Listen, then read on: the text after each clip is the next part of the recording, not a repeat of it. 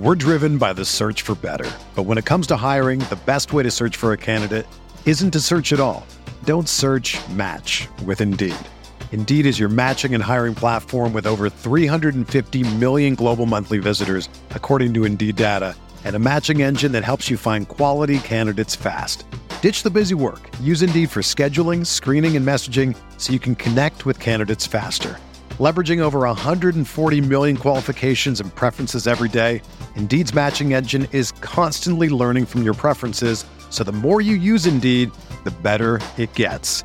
Join more than 3.5 million businesses worldwide that use Indeed to hire great talent fast. And listeners of this show will get a $75 sponsored job credit to get your jobs more visibility at Indeed.com/Blue Wire.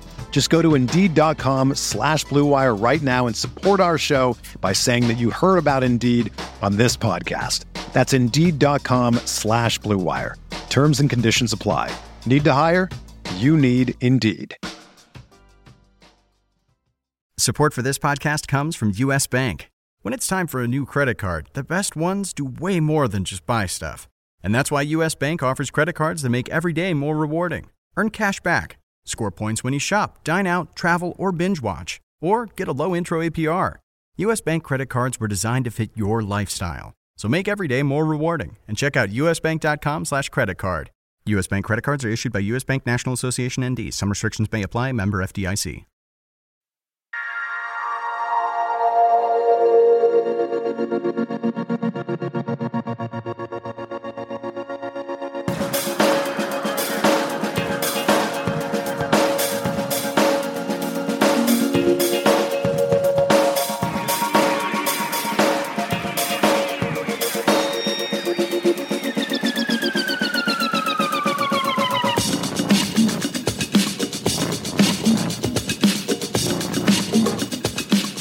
Welcome to the RotoWire DFS MLB Podcast Wednesday edition. Hi there, baseball fans. I'm Paul Bruno. I'm joined once again by John McKechnie, and we're coming at you a week before the July 31st trade deadline. John, I watched Sonny Gray live and in color last night in Toronto in what likely may be his last start for Oakland.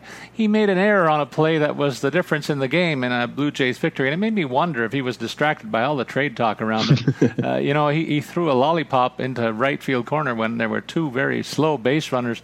Could have been an easy double play if he just took his time and lobbed the ball over to one of the infielders and start the ball rolling around. But instead, he plunked it into the right field corner, and then it started a merry-go-round and a four-run rally by the Blue Jays. No earned runs on the night, in fact, for the club. So while his line does look good, it just showed me that the jitters are there, and he must be reading all the headlines too. It's interesting in this case, he's still a controllable asset for at least the next 2 years, if not three. I'm not completely sure on that.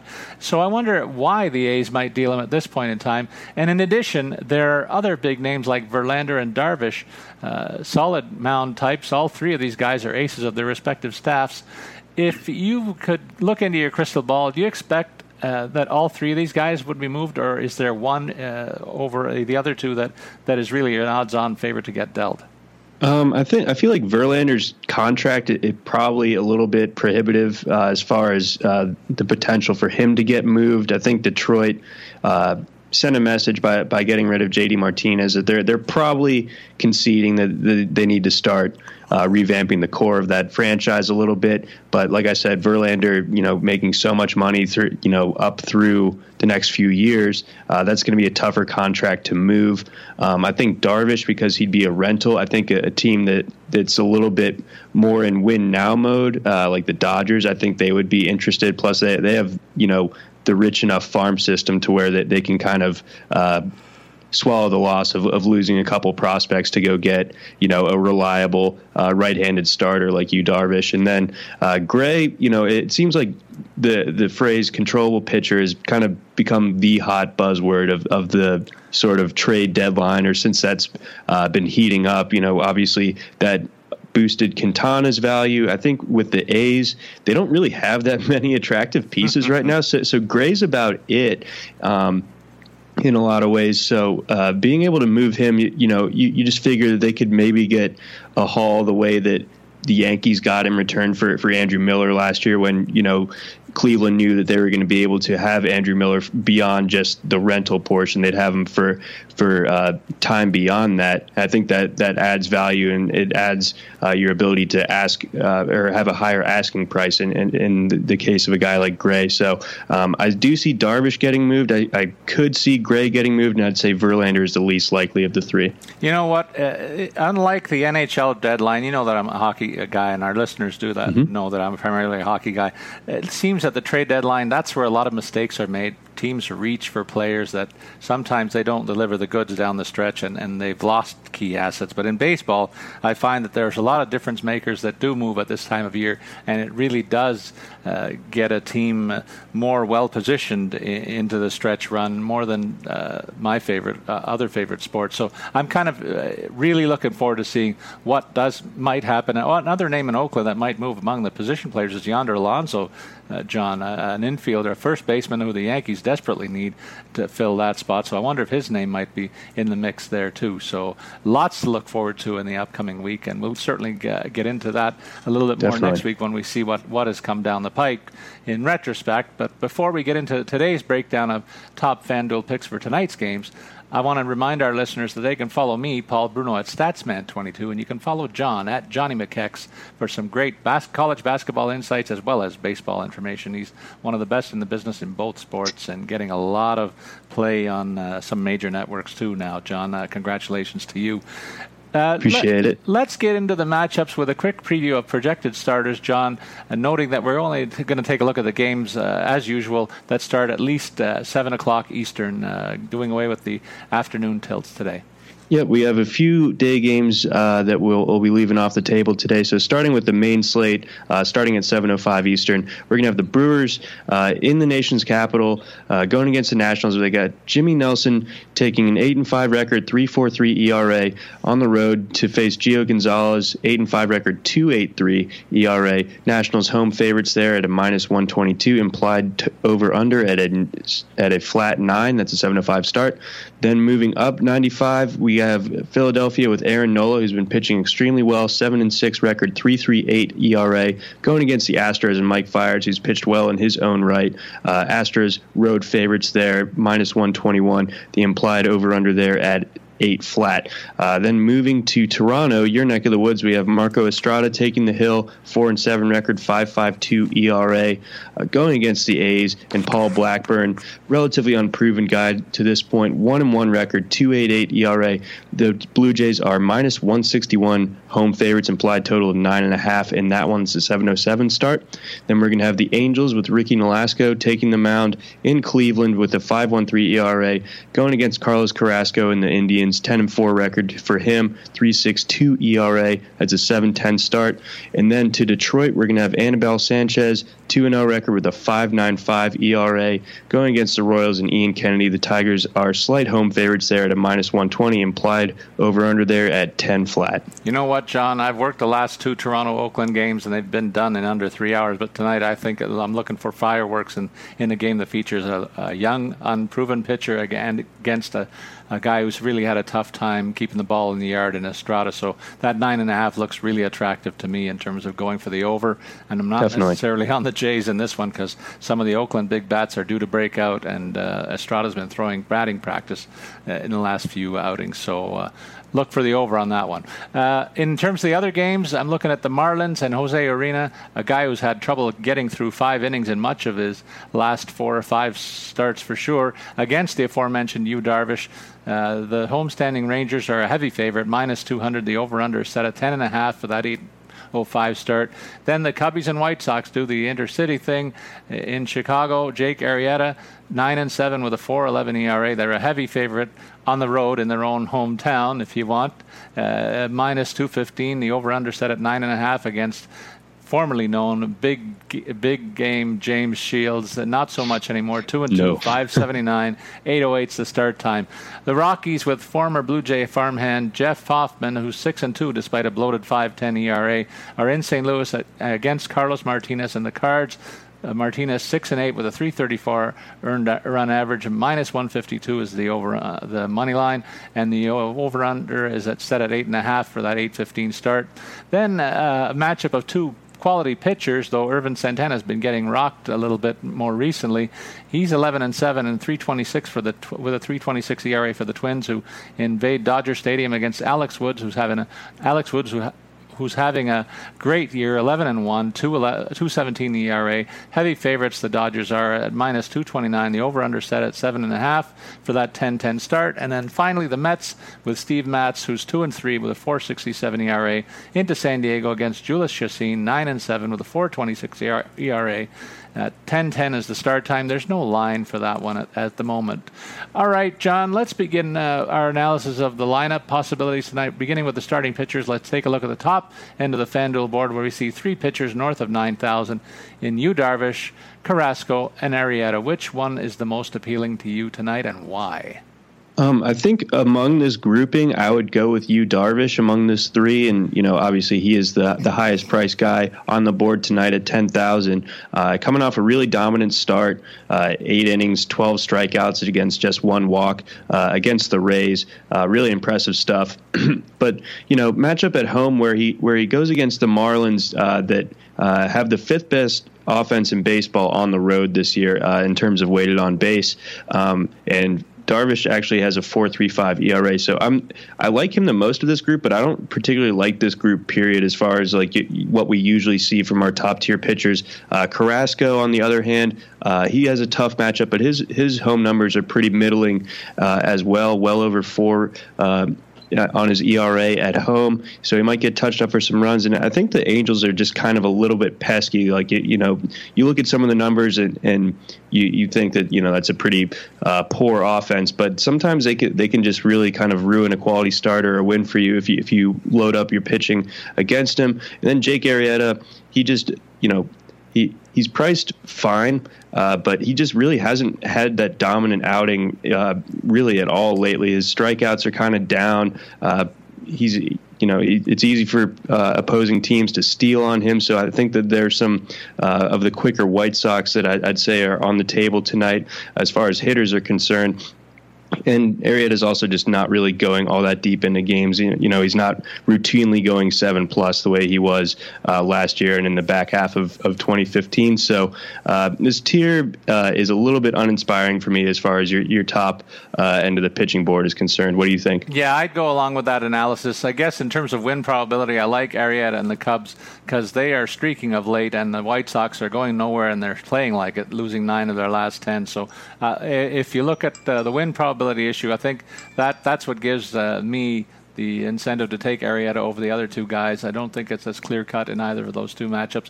I don't really want to spend $10,000 on Yu Darvish either. That's a little bit steep for me when I consider, John, that I think my wheelhouse for tonight is going to come in the next range from $8,900 down to $8,000. I really like Mike Fiers in this range. I mean, the write-up even on FanDuel kind of tells the tale. And after getting blown up early in the season, he's changed something with his delivery.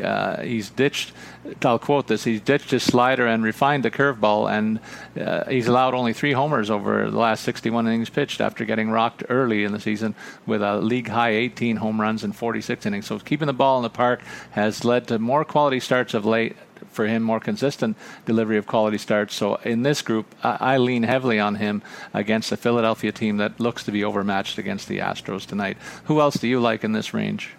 Yeah, I'm definitely with you there on Fiers, and then I think you just toss in the fact that he always gets pretty good backup from his team. He's averaging 5.05 runs of support per start this year, which ranks him, I believe, in the top 20 among qualified pitchers. So that's something to take account of as well. I like Carlos Martinez a lot tonight. The Rockies, you know, for how many big names they have offensively, and they're kind of known for their offense. They really don't travel as well Really, they've kind of struggled on the road this year, striking out nearly 24% of the time. They're bottom five in terms of weighted on base. I know Carlos Martinez hasn't really had that exciting track record over his last couple of starts. The K's have been down a little bit, not getting as deep into games, but you know, he's .500 less than Arrieta, and I think this sneakily is not a matchup to avoid. So I think Martinez, in terms of talent, is right up there with the best of the best going tonight, and I could see him putting together a really solid outing, you know, hitting that over 40 points that you look for out of your pitcher. And then I do like Aaron Nola a fair bit as well, but it's just tough to use a pitcher against the Astros at this point. The Astros offense is so dominant across the board. They can hurt you in pretty much any way imaginable. So Nola, for how good he's been over the last couple of months here, coming off a really strong start against a great offense in Milwaukee, giving up just one earned run over 7 innings with 9 strikeouts. So the strikeout potential has been there lately, but like I said, it's just hard to use a guy that's going against that Astros lineup right now. John, in the lower range, there's a couple of guys that really look like gas can situations. I'm thinking Estrada. I already mentioned how I'm not going to be on him in any of my lineups tonight, despite the fact he pitches for my favorite club. And Annabelle Sanchez fits the bill, too, in terms of a guy to avoid. He's being a real gas can of late as well, and really getting shelled. And Kansas City's kind of turned things around, and they're looking to be a buyer at the trade deadline. Even just saw something before we went to air that they're looking at the Blue Jays pitching staff to maybe get Santana out of Toronto to help them boost their chances. But I really like them over Detroit in that matchup. So maybe Ian Kennedy is the guy in this group that I like more than any other because of the matchup situation. Can you give me more details on who you might like in this lower tier of pitchers and why? I think pointing to Kennedy is the right move here among these guys, because you know Steven Matz, I know that he's facing a Padres offense in Petco Park that, you know, isn't all that great. It's pretty boom or bust for the most part, but Matz has been getting hit pretty hard lately, not getting deep into games, and his strikeouts are down a little bit as well, and his home run rate is rather elevated, and so I think the Padres right-handed hitters, especially the power ones, could do some damage against Steven Matz tonight. And on the other side of that matchup, Julius Chacin, it's hard to imagine him completely shutting down the Mets offense that I know is a bit inconsistent in its own right. I guess as far as a tournament flyer would be concerned, it looks like Alex Wood might have gotten moved off the start. It looks like it's Brock Stewart potentially starting for the Dodgers here. So he's at 5,500. So, that's a total GPP. Like, I'm making 10 different lineups. I'll throw one together with Stewart and load up on some hitters that are going against guys like Estrada, Blackburn, James Shields, things of that nature.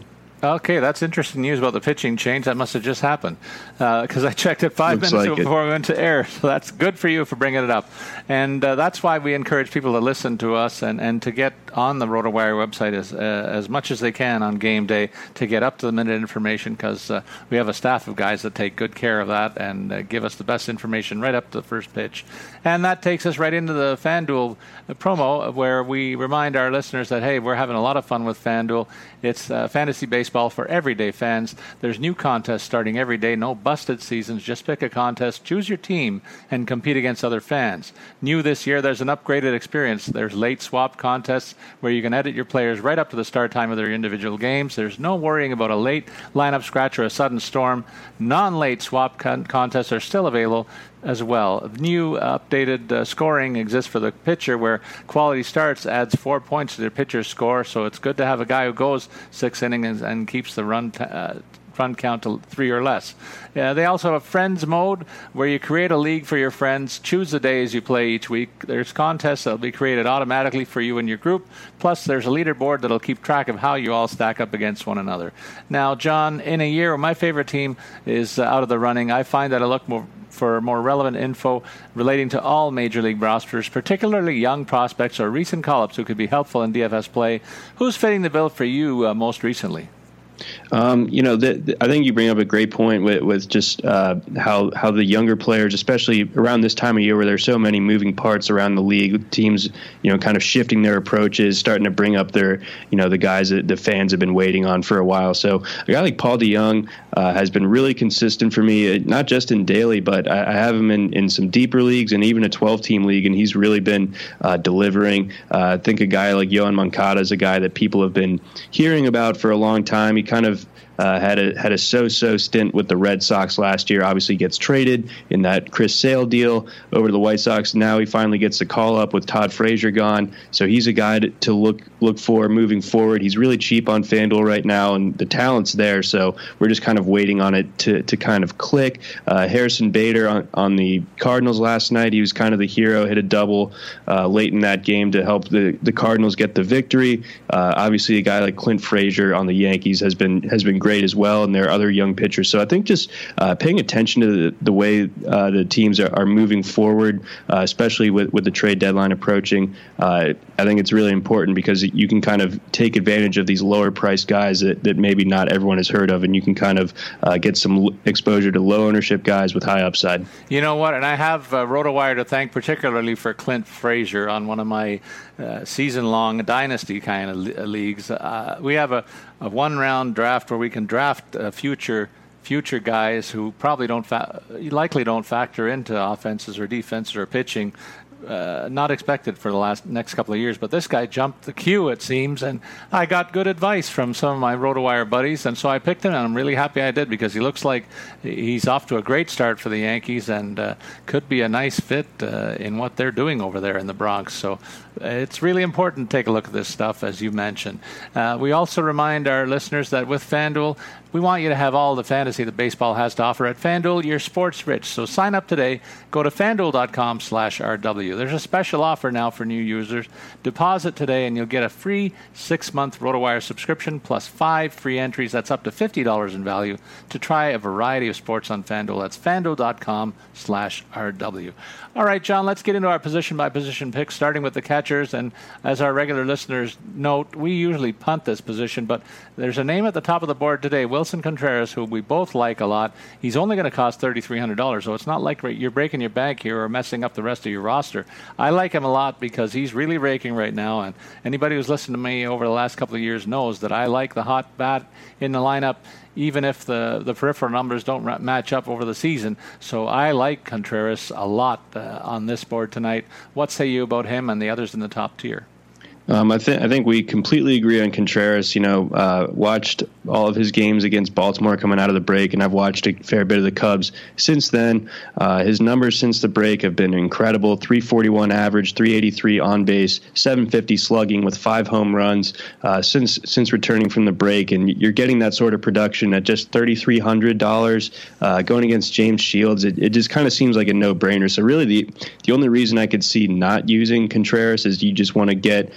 You either want to kind of punt the position like you and I tend to do at catcher, or just kind of avoid a high ownership type of situation, because I imagine Contreras should be 20+% owned in most big tournament formats tonight, and he'll be heavily owned in cash as well. That's the only knock I could see against him, really.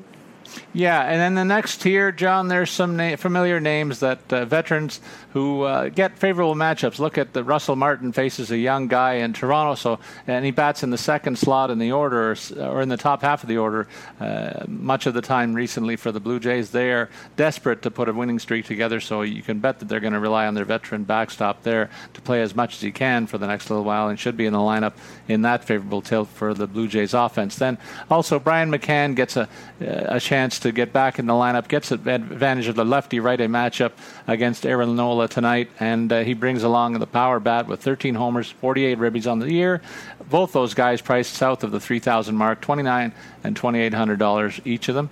And then there's a bunch of other names down here that you might pick away and find a way to save some money and get the right guy in your lineup. It could turn out to be a nice play. The guy that really stood out to me among the sort of below 2,500 options is Manny Pena of the Brewers. He checks in at just 2,300. His numbers against left-handed pitching, he'll be going against Gio Gonzalez tonight. Very strong, 339 batting average against lefties. He doesn't have quite the same amount of power numbers, but it raises his floor a lot when he faces a lefty. You figure he's going to get on base a few times. So at just 2,300 with that kind of upside and the production he's had against that type of pitcher in particular, I think that Pena is the guy to go with if you're not going towards the top of the board with a guy like Contreras. John, as opposed to the catcher position, first base is usually loaded for bear offensively, and at the top of the board, there's 7 high-end possibilities between the prices of $3,500 and $4,100. Who do you like here more than the rest of the guys? Rizzo really jumps out to me as maybe the chalk play of the day. He's a power-hitting left-handed bat in the top third of one of the potentially the most dangerous lineups in all of baseball. And he's 4,100. A lot of the times when we do this show, we'll see the top first baseman closer to 46, 47, 4,800. So getting Rizzo just north of 4,000 when he's going against James Shields, that's really too good to pass up, in my opinion. FanDuel indicates there might be a little bit of weather concern down in Chicago, so you'll need to, keep an eye on the weather there as lineup lock approaches. Even if you're playing in a late swap contest, it's something to just keep an eye on. But Rizzo is kind of head and shoulders above the rest for me tonight as far as your first base options are concerned. Yeah, I like that call, John. But I'll make the case again for another Blue Jay, Justin Smoak. The guy's had an All-Star caliber season, came from nowhere, but it seems to me he's got a new approach at the plate, and he might pick away at this young kid that they're throwing on the mound against the Blue Jays tonight. So it could be a night for a stack for both teams in this game, I'll say, depending which way you lean. But I'll take Smokey at $3,700. And another ex-Blue Jay coming off a big night where he had a walk-off grand slam. That's the kind of stuff that I dream about, John. Right. And he does it in some of the greatest situations. Last year, of course, I know. I have no idea what you're talking about. You remember one shot in a very interesting wild card playoff game. Sorry about that. Doesn't ring a bell. I don't know. I don't get it. But this guy, Encarnacion, hitting up a storm for the Cleveland Indians, as I thought he would. He got off to a slow start. The offensive numbers are there, though. 21 homers, 59 RBIs. And he knows Ricky Nolasco quite well, so I like him a lot in that matchup tonight for Cleveland against the Angels. What about in this group, John? Any others that you like? So let's take it down to 3,000. Let's go all the way down there. Okay, let's see. I think a guy like Will Myers, who draws the matchup against Steven Matz, is certainly in play because he's relatively cheap. Matz is giving up 1.6 homers per nine, which is well below average for a pitcher. And every home run that he's given up this season has come against a righty. And Myers recently went on a stretch where he homered in 3 straight games.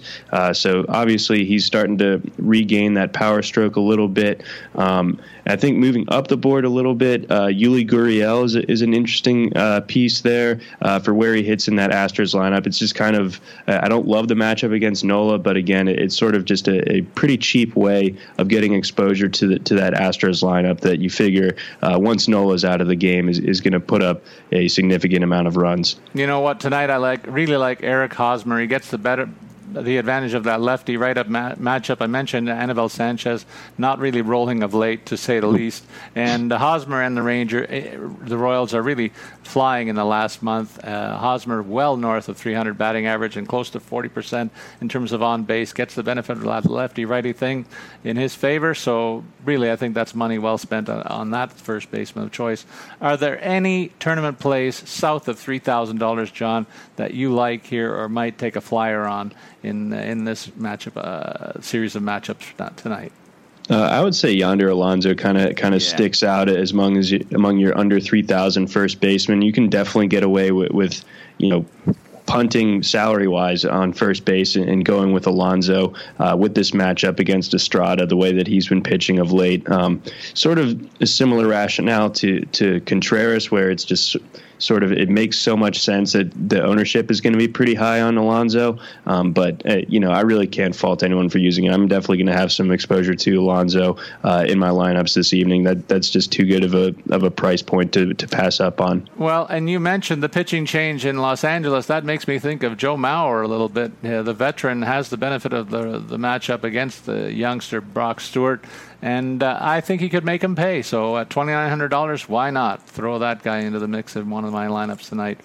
Let's move over to the second base position, John. Again, at the top of the board, we see some premium names north of the 3,500 mark. Let's take it from Matt Carpenter up to Jose Altuve. Is there one guy that sticks out among these names for you? Well, Kinsler has a really nice track record against Ian Kennedy, so he's 3,700. He's priced appropriately, but I don't see like a ton of room for profit here. It's just like a lot of the Tigers, as you'll see, have really strong career numbers against Kennedy, but the way the Tigers have been pretty much all season, very, very frustrating team to sort of rely upon offensively. So I'm probably off of Ian Kinsler, even though the matchup, like I said, does jump out a little bit to me. Altuve at 4,400. I mean, he's arguably, the AL MVP right now. He leads the majors among position players in wins above replacement on both FanGraphs and Baseball Reference. I mean, he's just having an unbelievable season. You just have to pay 4,400 for your second base spot. So, Depending on how you feel about that, certainly can't say that Altuve is a bad play. It's just I think that you could save close to $1,000 and go with Matt Carpenter against Hoffman. Even though Carpenter's production this season has been a little bit down, the fact that you're getting a bat of his quality in the second base spot where it used to be you'd have to use him at first base. I think that's a nice play there. Just considering the position eligibility there. So I like Carpenter of this group. Yeah, and in this group, I'm going to stick with the Kansas City stack. There's a lot of stack possibilities. I'm looking at 3 or 4 of them already based on what we're talking about. Whit Merrifield jumps out at me in the Detroit matchup for Kansas City. This guy's carrying a hot stick as well. 11 homers, 42 ribbies on the season. But four multi-hit games in his last 7 starts gets me a little more excited. What have you done lately? That includes 4 homers and a mitt full of RBIs. Looks like about 9 RBIs and about 6 or 7 runs scored as well. So he's doing it in big time, and so again fits the mold of who's carrying the hot stick and faces the cold pitcher. Hot beats cold. It's like the rock paper scissors version of baseball for me tonight. What about punt plays? Well, if you're going to punt the position, I guess, or make a tournament-type play, who do you look for below the $3,000 mark? That second baseman in Texas continues to struggle for the Rangers, indicative of the team's struggles almost on the season. Much more was expected from both, and I'm still not on him tonight. I was on him the one time I'll be all season long. So what say you about him or anybody else in this lower tier? Yeah, I'm Odor. Among second basemen, he's got maybe the best home run potential, but he also he'll just give you a goose egg more often than not. It seems right. Like. I think Yohan Moncada is the guy that kind of stands out to me among these lower tier guys. Obviously, he's still kind of working through some things. Hasn't really started to click at this level just yet, hitting just 100. And he's obviously going against Jake Arrieta. Not an easy matchup, but I think that Moncada will be low enough owned. And at 2,200, his upside as a base runner, and if he gets on base, he can definitely get some steals against a guy in Arrieta who's about as slow to the plate as you can possibly be. So I think that he would be my guy of this grouping. But I think it's definitely one where it's a bit of a shot in the dark as to whether he's going to be able to deliver. Yeah, I'll throw out one more name here. The veteran Chase Utley, who's made a career of being a platoon stud, particularly against struggling righties. And Irvin Santana kind of fits that mold of late. In his 3 starts, Utley's hit safely. So you might take a shot at him for $2,500 with that potent L.A. lineup around him. The veteran gets on base. He could be moved around and come up with close to 10 fantasy points for you in a big hurry there. Over at third base, John, we have Nolan Arenado, who is making a lot of noise, possible MVP candidate in the National League, priced at $4,000. For me, I love this guy's all-around game. And tonight he gets an interesting matchup against St. Louis and Carlos Martinez, veteran pitcher there. What do you think about that matchup, given the numbers that Arenado's capable of putting up? Yeah, Arenado, I think he probably deserves NL MVP at this point, especially if the Rockies are able to stay in the race. But I just think that for $3,000 less again, Chris Bryant against James Shields just makes a little bit more sense to me. I trust that Arenado isn't going to be necessarily overmatched by Carlos Martinez, but I mean that's just in pretty much any way you slice it, a far tougher matchup than what Bryant's going to be facing at a cheaper price. So I think that's sort of the way I fall on this one. I certainly, again, can't fault you for using Arenado, but I think that it'd be a more shrewd move to move down the board a little bit and go with one of the $3,700 options, be it Rendon, Beltre, or especially Chris Bryant. Yeah, I like the Rendon possibility too. He's got the chance to do some damage against a team that's struggling a little bit. They've allowed the Cubbies to get right back in their rear view, up close and personal. So I wonder if that's going to get to guys like Jimmy Nelson on the mound there, knowing that the pressure's mounting and a veteran squad top to bottom loaded with offense, and Rendon really among the leaders of what the Nationals are doing of late. So I like him in that group, to be honest, more than any other. If we bring it down to the $3,500 down to $3,100 range, there's a half dozen names here. Travis Shaw having an outstanding season for the aforementioned Milwaukee club. Josh Donaldson, not so much for the Blue Jays, yet they're priced $100 apart. How do you rationalize that, John, and any others in this group? I think what sort of moves me off of Travis Shaw to a slight extent this evening is that he's going against a lefty as a left-handed batter. His numbers are decidedly worse when he's facing southpaws. So probably avoiding Shaw a little bit tonight. I think other guys from that group. I think you've been on the Royals throughout the show, and I certainly agree with you, especially in the case of third base, because Mike Moustakas, platoon advantage going against Detroit and Sanchez. Sanchez, I think we both agree, is probably going to get lit up this evening by a Royals team that's really clawed their way back into the playoff picture. So this is sort of a weird tier of third baseman, but I think Moustakas kind of stands out to me among this like group of five or so. What about in the sub 3,000 range? There's two names that stick out for me. Ryan Healy of the Oakland A's is a power bat, and against Marco Estrada, who's had difficulty keeping the ball in the park. Teams are sitting on this guy's changeup, and Ryan Healy, I think, is overdue for a long ball, and I expect to see it tonight. So that's one area of what I'm looking at. And I'm also looking at Yunel Escobar. You can say what you want about some of the headlines he's made over his career, but the guy can hit, and I like the matchup that he gets against Carlos Carrasco tonight, and I wouldn't mind putting $2,600 on him. Yeah, I think those are both fair calls. I think, interestingly enough, well, if Corey Spangenberg wasn't going against a lefty, I would feel more confident in using him because he very quietly out in San Diego has gotten up to a very strong start to the second half. But like I said, going against a lefty sort of tempers that a bit for me. I think Matt Davidson's a guy with a fair bit of pop. So I think that he has the potential to do some damage this evening against a right-hander in Jake Arrieta. And Nick Castellanos is another guy going against Ian Kennedy. That Castellanos has been at the top or very close to it in terms of hard hit rate for most of this season. So he's making great contact.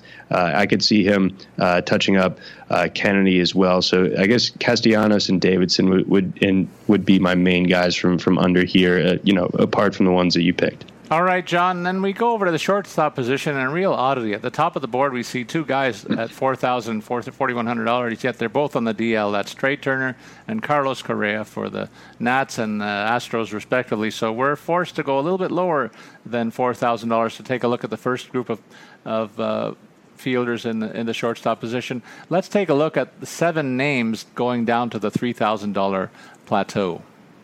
Well, starting us off, the most expensive eligible shortstop, with Turner and Correa being out, is Marwin Gonzalez. That's quite an interesting turn of events, but he's been extremely productive throughout the season. So, I mean, it's hard to fault him. I just don't love that matchup against Nola this evening. Corey Seager makes a fair bit of sense.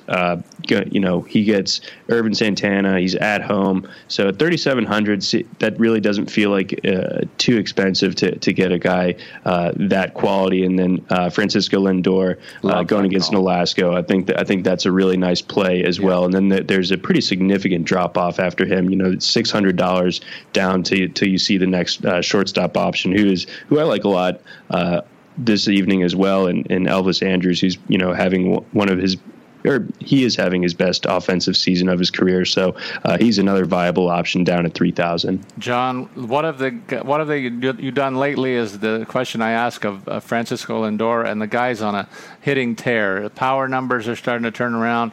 His average is creeping up. The multi-game hits are there in the last 7 or 8 games. He's had 3 or 4 of them, and a couple of those have been, 3 of them have been 3 or more hits. So really piling up big point totals in FanDuel play of late for an offense that's kicking it into gear like they haven't much of this earlier on in the season. So I like Cleveland as another my fourth team stack possibility tonight that I'll mention. If we go into the sub $3,000 range, though, one of the names that jumps out to me, and one of the guys that you touched on earlier in the show when we were talking about prospects, is Paul DeJong, priced at $2,900. Quite a tear for this guy as well. 8 hits, including 3 homers and 8 ribbies in his last 5 games. He faces Jeff Hoffman, who I kind of slagged early on because he's been getting tagged pretty hard in his last 3 starts. Again, it's hot over cold for me. I know you like that call. What else might you say about DeJong, and who else do you like in this range?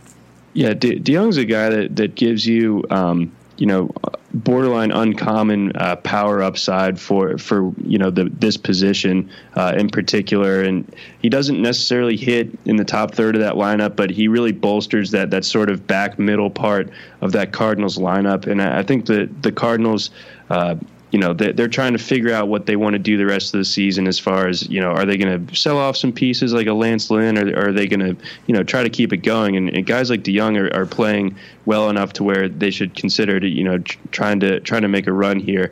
So I think DeJong makes a ton of sense. If you want to go a little bit lower down the board, I think a guy in Marcus Semien at $2,700, like you mentioned with the A's, just getting some cheap exposure to that, I think makes some sense.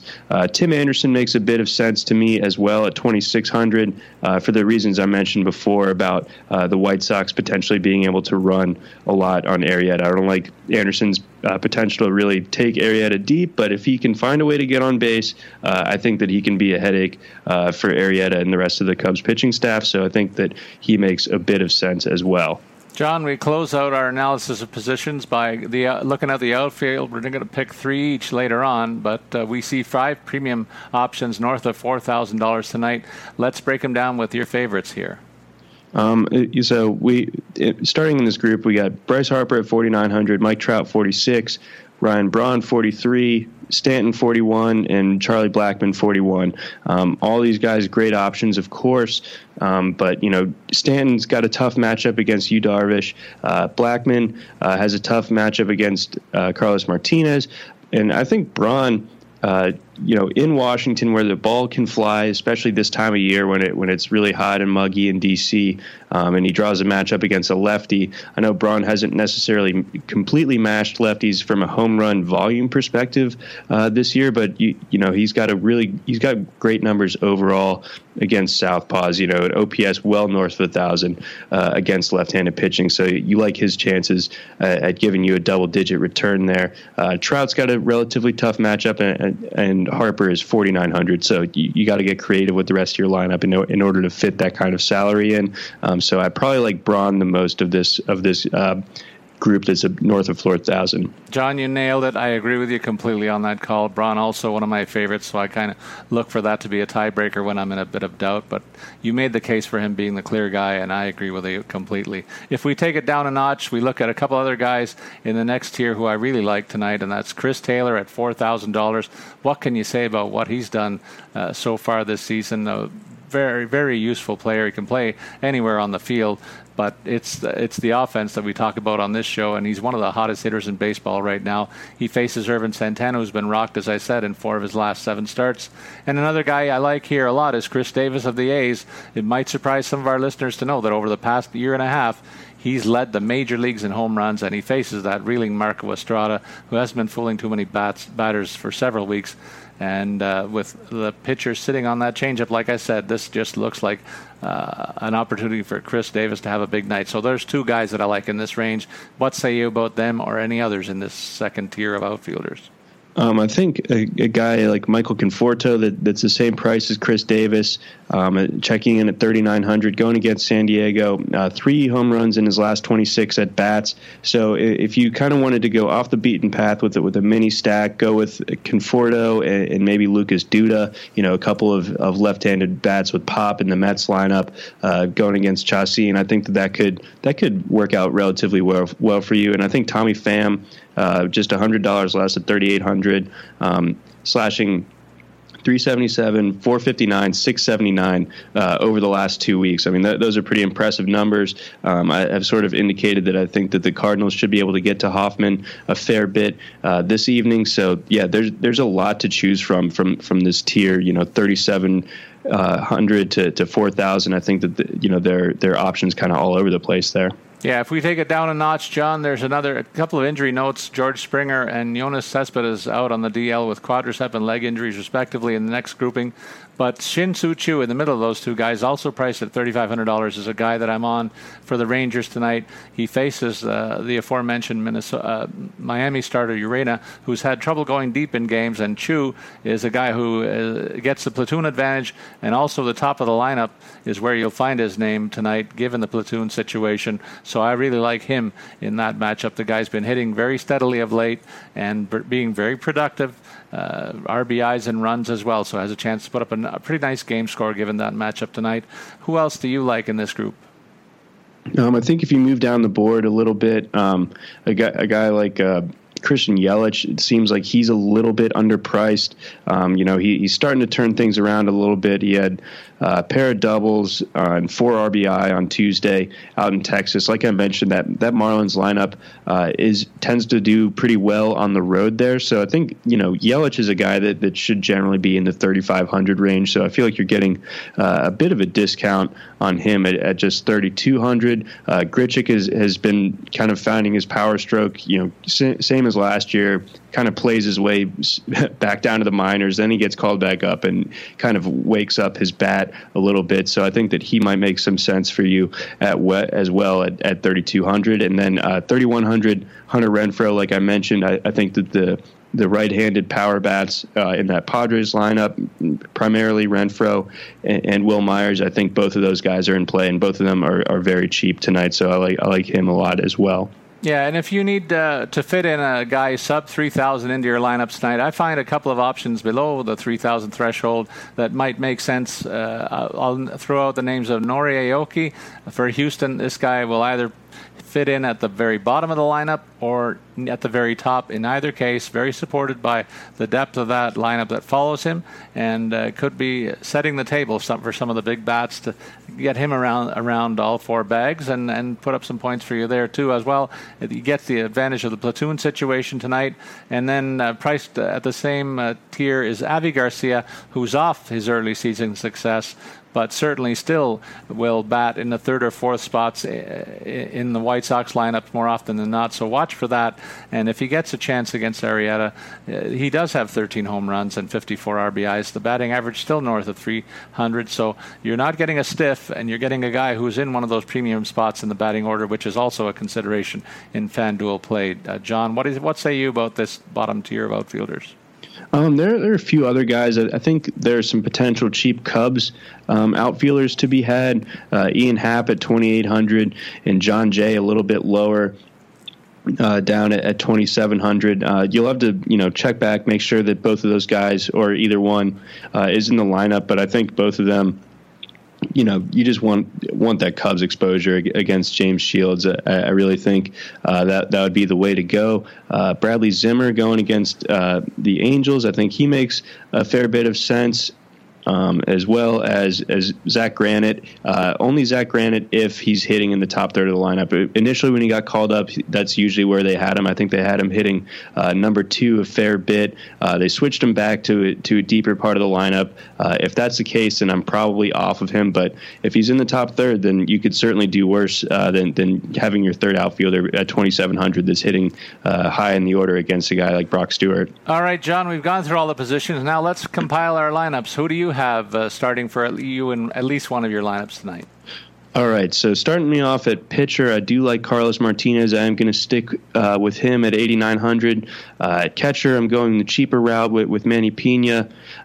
First base, Anthony Rizzo. Again, I just feel like that's a lock for me this evening, the way that slate breaks down. Second base, Matt Carpenter, taking advantage of the power bat now in the second base position. Third base, pairing Rizzo with Chris Bryant. Bryant at 3,700 against James Shields just makes too much sense to me. Marcus Semien is my shortstop. I initially had Tim Anderson, but I pivoted to Semien, try to get a little bit of A's exposure against Estrada. And my outfield is Michael Conforto at 3,900, Hunter Renfroe at 3,100, again going against Mats, and then Ian Happ would be my third outfielder at 2,800. And I'm going to counter with a guy that I know we both liked on the mound, and that's Mike Fiers. You got to like what he's done recently in terms of racking up the quality starts after that little change in his delivery and his pitch selection. Houston does have a high win probability against Philadelphia, and yet he's only priced at $8,600, so I really feel good about that pitcher tonight. Wilson Contreras, a guy that we both like, again, behind the plate. $3,300, not a lot of money when you think about the fact that he's really raking right now, and this is a game where civic pride is on the line, so you bet both teams really want to win it, and Contreras will help the Cubbies' case tonight. Eric Hosmer brings his hot bat into the lineup. I pair him with Whit Merrifield on the right side of the infield, first and second base respectively, and both at $3,400. Feel good about that matchup against a pitcher who has been lit up a lot this year, particularly lately. Then I go with Ryan Healy. He's one of the two Oakland big bats that I feature in this offense tonight. $2,600 all he costs me at third base, so I'm kind of saving a little bit of money at that position, but I'm still getting a guy who is got a good shot to make it his 20th home run of the year tonight against Marco Estrada, who's really struggling. Paul DeJong, we both talked about him, what he's done in Colorado of late, yet he's still not getting the respect that FanDuel saves for some of the more proven players. $2,900, a bargain rate for DeJong in that matchup. Chris Davis, the other half of that Oakland duo that I'm putting against Estrada tonight, starts my outfield mix. $3,900 for a guy, as I said, who's led all the world in home runs in the last year and a half, so why not take a piece of him at that price in that matchup? Gerardo Parra, a real hot stick for Colorado of late. $3,300 all he cost me. Shin-Soo Choo, similarly priced at $3,500. Pretty good rate for a guy who's near the top of the order and gets a favorable matchup against a guy who struggles to go deep in games for Miami. So that's what we say. What does the optimizer say tonight, John? All right, so the optimizer is bullish on Arrieta. I think that, we can both see the logic there where the Cubs are probably going to beat James Shields. And with that, Arrieta should be in line for the win there at 9,400. Moving on to the catcher spot, Alex Avila, a guy that draws a platoon advantage tonight, has been a little bit cold since the All-Star break, though, but you get him on the cheap there at 2,400. Moving on to first base, Yonder Alonso, a guy we mentioned as one of the better values on the board tonight, especially at first base with the upside there. Moving to second base, we got Jonathan VR going against Gio Gonzalez, a guy, switch hitter, facing against a lefty, just 2,900. You figure he's going to hit in a favorable part of that match, of that lineup, so you like VR a fair bit tonight. Chris Bryant, again, at third base, 3,700. Elvis Andrus at 3,000. Going against Jose Urania, a guy that you mentioned has trouble getting deep into games. Then we're going to have Mike Trout, Christian Yelich, and Cole Calhoun. So a bit of a miniature Angel stack going against Carrasco for when you average out Calhoun at 2,800 and Trout at 4,600, that's not overly expensive. And then Yelich again, the talented bat at just 3,200. So that's how the optimizer shakes it up. And then, you know, looking forward to next week, you know, over these next few days, there's going to be a ton of movement with the trade deadline coming up. We saw it kind of get started back up last night with Swarzek getting traded to the Brewers. We saw Eduardo Nunez getting dealt from the Giants mid-game. So I really look forward to next Wednesday's show when we kind of see, you know, the dust will have kind of settled by then since we'll be post-trade deadline at that point. So I look forward to breaking down those moves with you. Yeah, with all this trade deadline stuff, it's almost like Christmas comes early once again for the sports fan, and we love it, too, to analyze it. So there you have it. For John McKechnie, who's a great follow at Johnny McKex, I'm Paul Bruno, and you can follow me at StatsMan22, and we wish you good luck with your FanDuel picks tonight and every night. Come back and listen to our pods on a daily basis to get an edge on the competition. So long, everybody.